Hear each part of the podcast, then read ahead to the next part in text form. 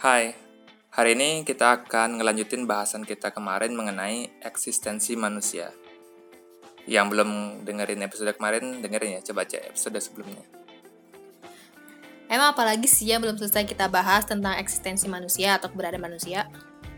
Meskipun kemarin kita sudah membahas eksistensialisme secara general, namun kebanyakan adalah pandangan dari Jean-Paul Sartre. Nah, kali ini kita akan fokus ngomongin filsuf eksistensialisme lainnya, yakni Albert Camus. Kita akan melihat sudut pandang dia mengenai eksistensi manusia.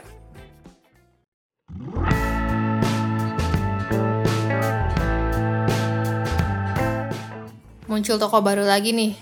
Terus siapa nih si Albert Camus? Camus apa Camus? Camus. Camus. Kau Prancis sih, kamu harusnya bisa. Albert Camus. Albert Camus. Coba. Iya, Albert uh, Albert Camus. Ya. Langsung aja nih ya, tanpa basa-basi. Albert Camus adalah seorang jurnalis, penulis juga. Dan meskipun dia tidak mau mengakunya, dia adalah seorang filsuf. Dia berkebangsaan Prancis Algeria. Atau Aljazair Prancis ya kalau nggak salah. Hmm. Dan lahir pada tahun 1913. Dia juga merupakan teman baiknya Sartre. Tapi juga merupakan musuh bebuyutan mereka di di waktu yang lain gitu. Tapi kita bahas lain aja kenapa mereka bertengkar dan jadi musuhan. Walaupun mereka best friend awal. Oke nih, terus habis itu karya-karyanya dia apa aja? Mungkin yang ter paling terkenal atau apa? Novelnya dia yang terkenal itu berjudul The Stranger. Itu bagus banget. Aku aku udah baca yang itu dan keren sih. Dan itu doang sih aku pernah baca novel. Mau Ada, kamu mau coba baca. Ada The Plague juga, The Rebel, dan esai filsafatnya yang paling terkenal yakni The Myth of Sisyphus. Meskipun dia menyangkal bahwa dia adalah seorang eksistensialis, kenyataannya bahwa tulisan-tulisan yang beliau buat adalah kebanyakan berkutat tentang eksistensi manusia, yakni ya berarti dia eksistensialisme. Terus kalau gitu ngapain dia denial gitu kalau dia bukan eksistensialis? nggak tahu juga ya. Mungkin pada waktu itu eksistensialisme erat diasosiasikan dengan filosofinya Sartre. Dan Camus merasa pandangannya nggak nggak sama sama Sartre. Meskipun tema yang dibahas mereka ya sama. Terus ya udah nih, coba pernalin filosofinya si Camus. Dari mana kita bisa mulai memahami pemikirannya? Tentu kita akan memulai diskusi kita hari ini dari esainya yang terkenal itu yakni The Myth of Sisyphus. By the way, kok judulnya unik banget ya? Nggak kayak kebanyakan esai filsafat yang judul judulnya itu straight to the point. Emang nih di esainya dia nih, apa yang dia mau sampein? Sebelum kita membahas poin yang ingin dia sampaikan, kita perlu tahu dulu nih mitosnya. Apa nih cerita dari The Myth of Sisyphus? Oh iya sih. Jadi kayak gimana cerita dari mitos Sisyphus? Terus dari judulnya aja sih kayaknya dari mitos Yunani ya? Iya, ini merupakan mitologi Yunani. Dan sesuai namanya, ini adalah sebuah kisah tentang seorang raja yang bernama Sisyphus. Dia adalah raja dari kerajaan Epira, yang sekarang eh, bernama kota Korin di Yunani. Meskipun Epira adalah kerajaan yang makmur, namun di balik itu semua, Sisyphus adalah seorang raja yang licik dan kejam. Contoh kekejamannya yakni dia sering membunuh para petualang dan tamu yang mengunjungi istananya. Kok serem banget sih? Emang kenapa dia gitu? Terus motifnya apa dibalik kekejamannya dia itu? Mungkin emang suka aja gitu. Dan menurutku juga pasti karena dia ingin menunjukkan kekuasaannya yang absolut. Ada juga sebuah kisah di mana ketika Zeus menculik Aegina kalau nggak salah namanya, yang merupakan putri dari dewa sungai Aso Asopus. Asopus kemudian mencari-cari putrinya sampai ke Epira. Dia bertanya kepada Sisyphus, apakah dia melihat ke mana Zeus pergi membawa putrinya. Wait deh, ngapain Zeus nyulik Aegina? Ya lah kayak kamu nggak tahu Zeus aja, kamu tau lah betapa apa, fuckboynya dia kan. Playboy dia dulu. Ya berapa cewek yang dia. Itulah pokoknya. Kalau nggak tahu Zeus coba cari-cari berapa dia punya selir dia punya selingkuhan maksudnya oke lanjut ya uh, Sisyphus yang memang kebetulan melihat kejadian tersebut bersedia memberitahu ke mana arah Zeus pergi membawa putrinya asal nih dewa sungai Asopus membuatkan sumber mata air di kerajaannya Asopus pun setuju dengan syarat tersebut dan berhasil merebut putrinya. Mengetahui hal tersebut, Zeus menjadi sangat marah terhadap Sisyphus dan menyuruh Thanatos, yang mana ya dalam mitologi Yunani merupakan bentuk fisik dari kematian itu sendiri. Jadi kematian menjelma menjadi Thanatos gitu. Dia menyuruh Thanatos untuk merantai Sisyphus. Nah, sebelum dirantai, Sisyphus meyakinkan Thanatos untuk memberitahunya bagaimana cara kerja dari rantai tersebut.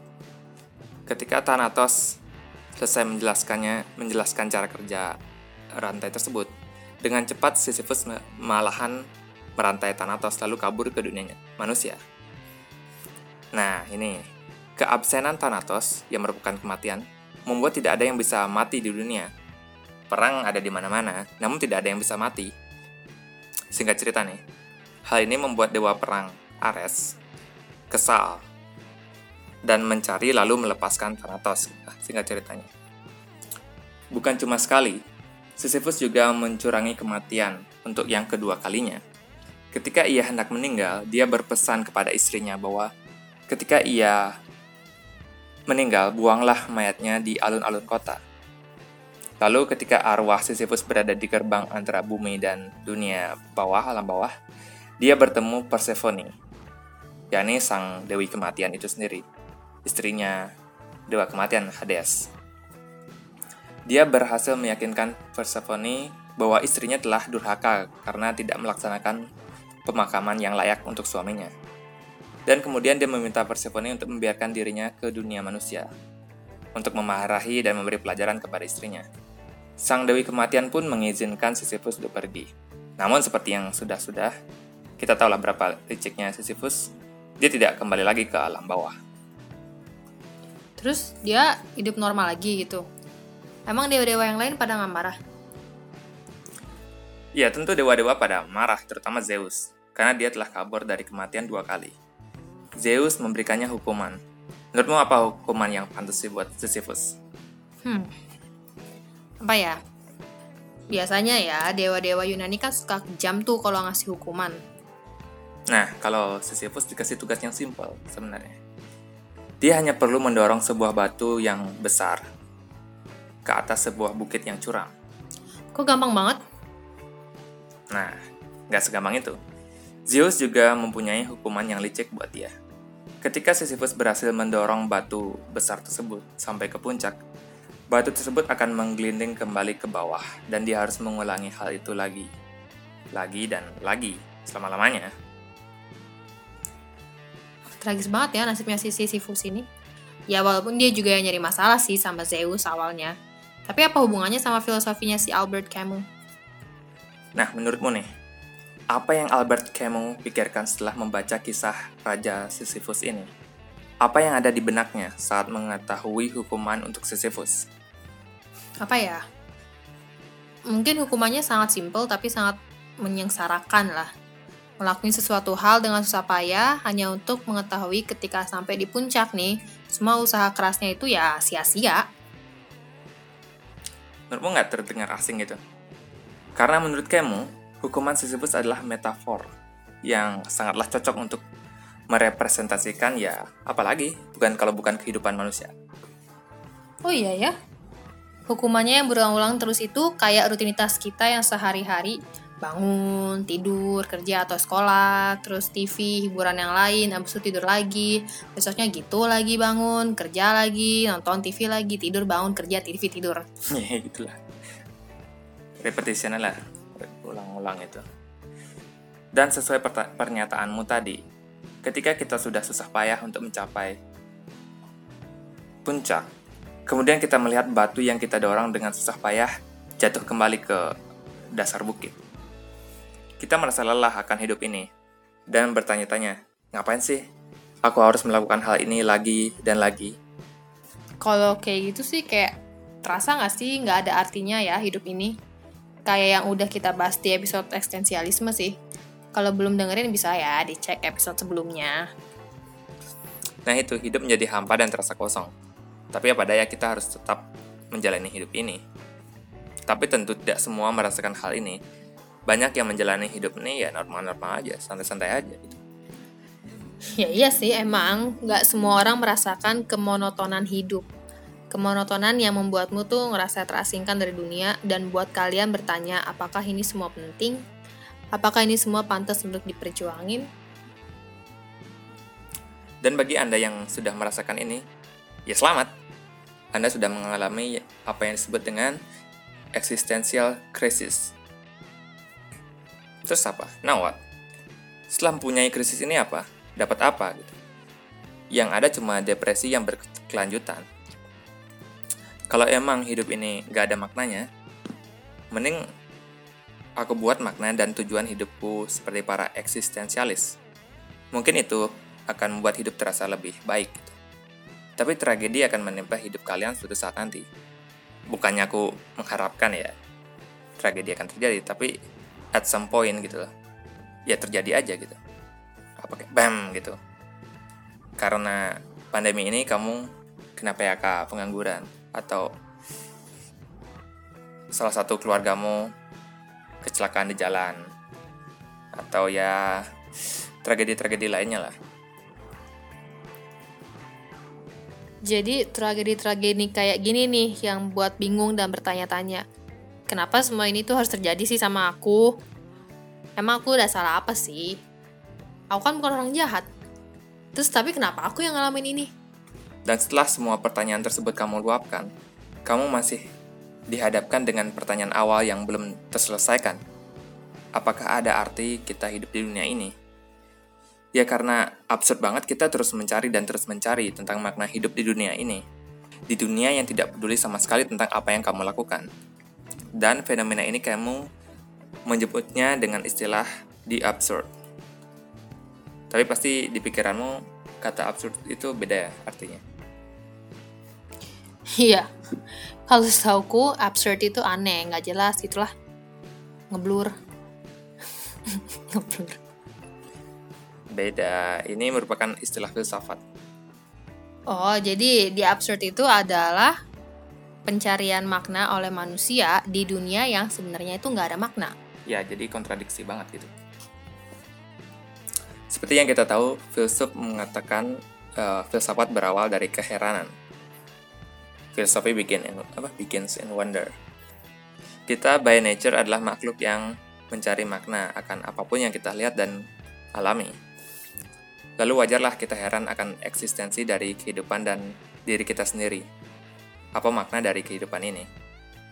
Seperti yang sudah kita bahas di episode sebelumnya, ada banyak pandangan yang sudah mencoba menjawab pertanyaan ini. Teologi, sains, metafisika, esensialisme, dan eksistensialisme juga. Namun Kemo menyangkal bahwa pertanyaan tentang makna hidup memiliki sebuah jawaban – dan tidak ada seorang pun yang dunia ini akan mampu menjawabnya. Tetapi ia tetap mengakui bahwa manusia adalah makhluk yang mencari makna. Nah, maka dari itu, di absurd bisa dibilang adalah paradoks kehidupan. Gitu. Fenomena yang aneh sih. Manusia by nature akan selalu mencari makna, tetapi dunia ini seakan tidak ada maknanya, dan walaupun ada makna objektif, kita mungkin nggak bakal bisa tahu kebenarannya itu. Terus nih ya pertanyaanku, bagaimana kita bisa hidup dengan keadaan seperti itu? Biasa aja.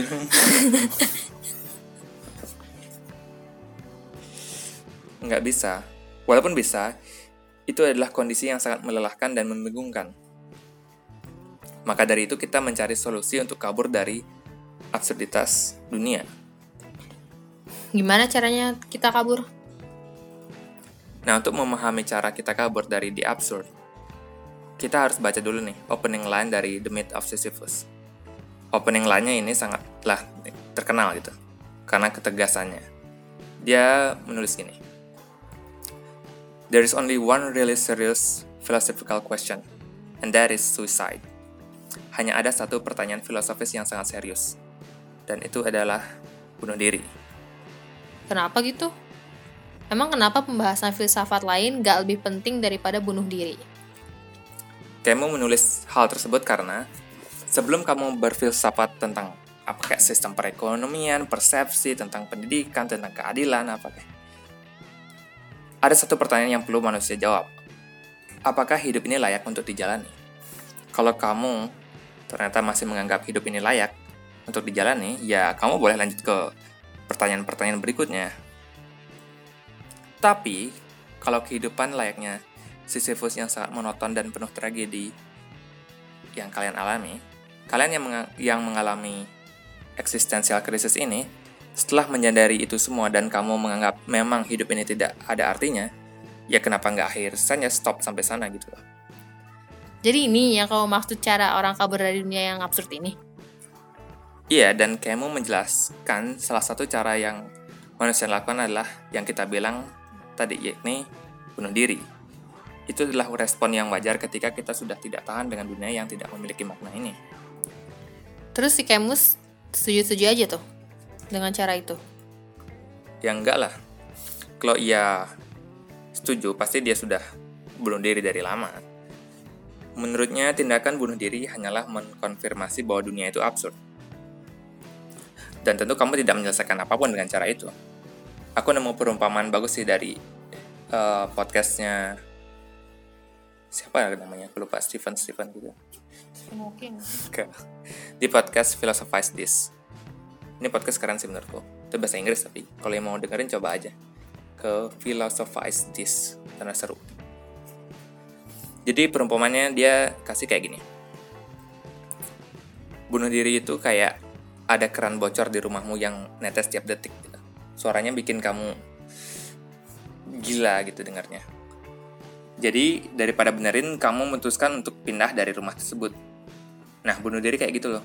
Kerannya masih bocor. Ya bedanya sekarang kamu pindah rumah gitu. Beli rumah baru bukannya benerin itu masalahnya masih ada, kerannya masih bocor. Jadi bunuh diri itu bukan solusi. Terus apa? Sebelum aku kasih tahu tindakan yang harus orang ambil di hadapan di absurd, ada salah satu lagi nih bentuk pelarian manusia yang umumnya dilakukan menurut Albert Camus. Yakni dia menyebutnya philosophical suicide. Bunuh diri filosofis. Aneh sih kalau diterjemahin. Albert Camus menjelaskan bahwa ada satu lagi nih bentuk bunuh diri yang manusia lakukan. Yang pertama tadi adalah physical suicide, yakni bunuh diri secara fisik. Nah, yang satu lagi, philosophical suicide. Atau ketika manusia memfokuskan dirinya kepada dunia lain yang sebenarnya tidak ada. Dunia di mana manusia tidak perlu menangis akan tragedi yang akan menimpa mereka dunia yang penuh kepastian dan rasional, bukannya tempat absurd seperti dunia yang kita tinggali sekarang. Jadi dengan terlalu fokus ke dunia lain ini, kita kabur dari kenyataan yang ada. Kita anggap dunia cuma persinggahan dan ya nggak penting apa yang terjadi di dunia ini. Ya bisa dibilang begitu. Dan kamu ngerti lah, maksudnya kamu hal apa yang terlalu fokus terhadap dunia lain. Ya, tau lah itu. Ya itu, you know lah, I know lah. Oke deh, kita mengganti hal-hal yang bahaya untuk dibahas ya, atau bahaya untuk dikritik dan dipertanyakan dengan you know lah. Oke, gitu ya. Tapi kamu bukan cuma mengkritik you know lah. Tapi dia mengkritik kegiatan atau paham yang membuatmu berpikir seakan-akan dunia ini tidak penting dan membuatmu sibuk mengejar dunia lain tersebut.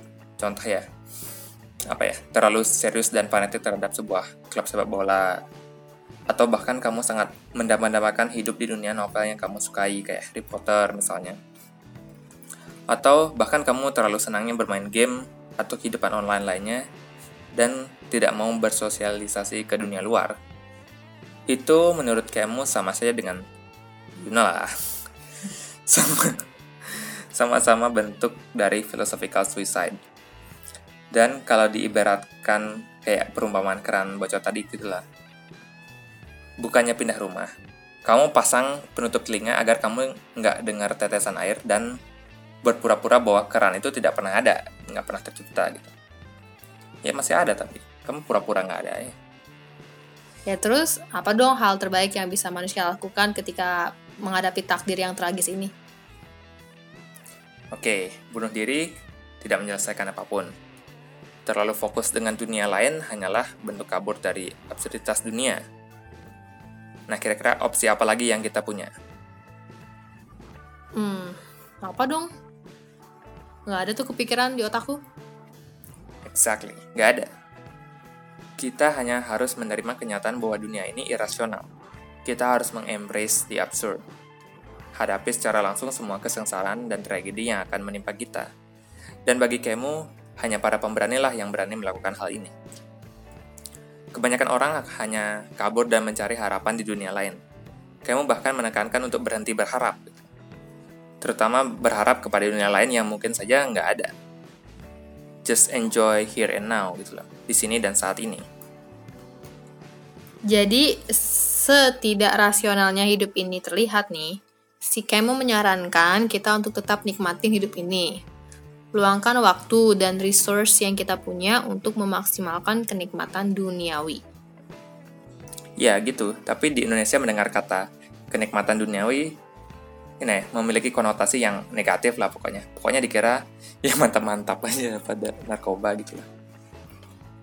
Iya loh, padahal nikmatin setiap gigitan rendang sapi yang empuk nih, terus ya hangout gila-gilaan sama sahabat atau kumpul sama keluarga, itu juga termasuk nikmatin dunia ini loh. Iya, dan kita harus menikmati hal-hal kecil dalam hidup. Dan kita sayangi keluarga atau sahabat-sahabat atau siapa pun yang kamu anggap berharga ya selama mereka masih ada di sini gitu. Karena dunia ini dapat mengambil apa pun yang dia inginkan, tidak peduli apakah hal tersebut berharga atau tidak bagimu. Jadi kita senyumin aja si absurd itu. Itu juga yang dikatakan Kemo di akhir esainya. Dia mengaitkannya lagi ke mitologi Sisyphus. Meskipun batu yang dia bawa ke atas puncak jatuh kembali ke dasar bukit, dan mengulang hal tersebut lagi dan lagi, kita harus membayangkan Sisyphus tersenyum. Tersenyum melakukan semua proses itu dan berusaha menikmati semua usaha yang dia lakukan. Jadi kita udah tahu tentang konsep the absurd. Apa coba lagi? Uh, the absurd itu adalah proses manusia mencari makna yang padahalnya di padahal di dunia ini tuh nggak ada maknanya gitu. Terus ya bukan proses sih kayak fenomena manusia mencari makna ya. di dunia nggak ada maknanya itu the absurd terus intinya ya udah nikmatin aja. Embrace the absurd. Kita harus merangkul the absurd menerima kenyat kenyataan bahwa ya udah kayak gini. Itu sih filosofinya Kemo. Dan by the way ya kamu mau tahu nggak? Men Kemo itu meninggalnya kayak gimana? Kecelakaan. Sama siapa ya kayak kalau nggak salah editornya atau apa pokoknya dia numpang kan numpang motor dan kecelakaan. Awalnya nih udah ada motor? eh mau mobil. Mobil dia udah. Ini tahun berapa? Nah, dia lahir 1913 bu. Gimana oh. tadi? Oh. Iya ya nah lucunya ya tahu nggak? Dia itu meninggal karena kan kecelakaan mobil. Dia dibonceng. Padahal dia udah punya beli tiket kereta tau dia udah mau naik kereta ke mana gitu. Tapi ditawarin sama editornya ini nih nebeng aja kan sama aku gitu mau dia. Terus dia meninggal. Sambil di kantongnya ada tiket kereta.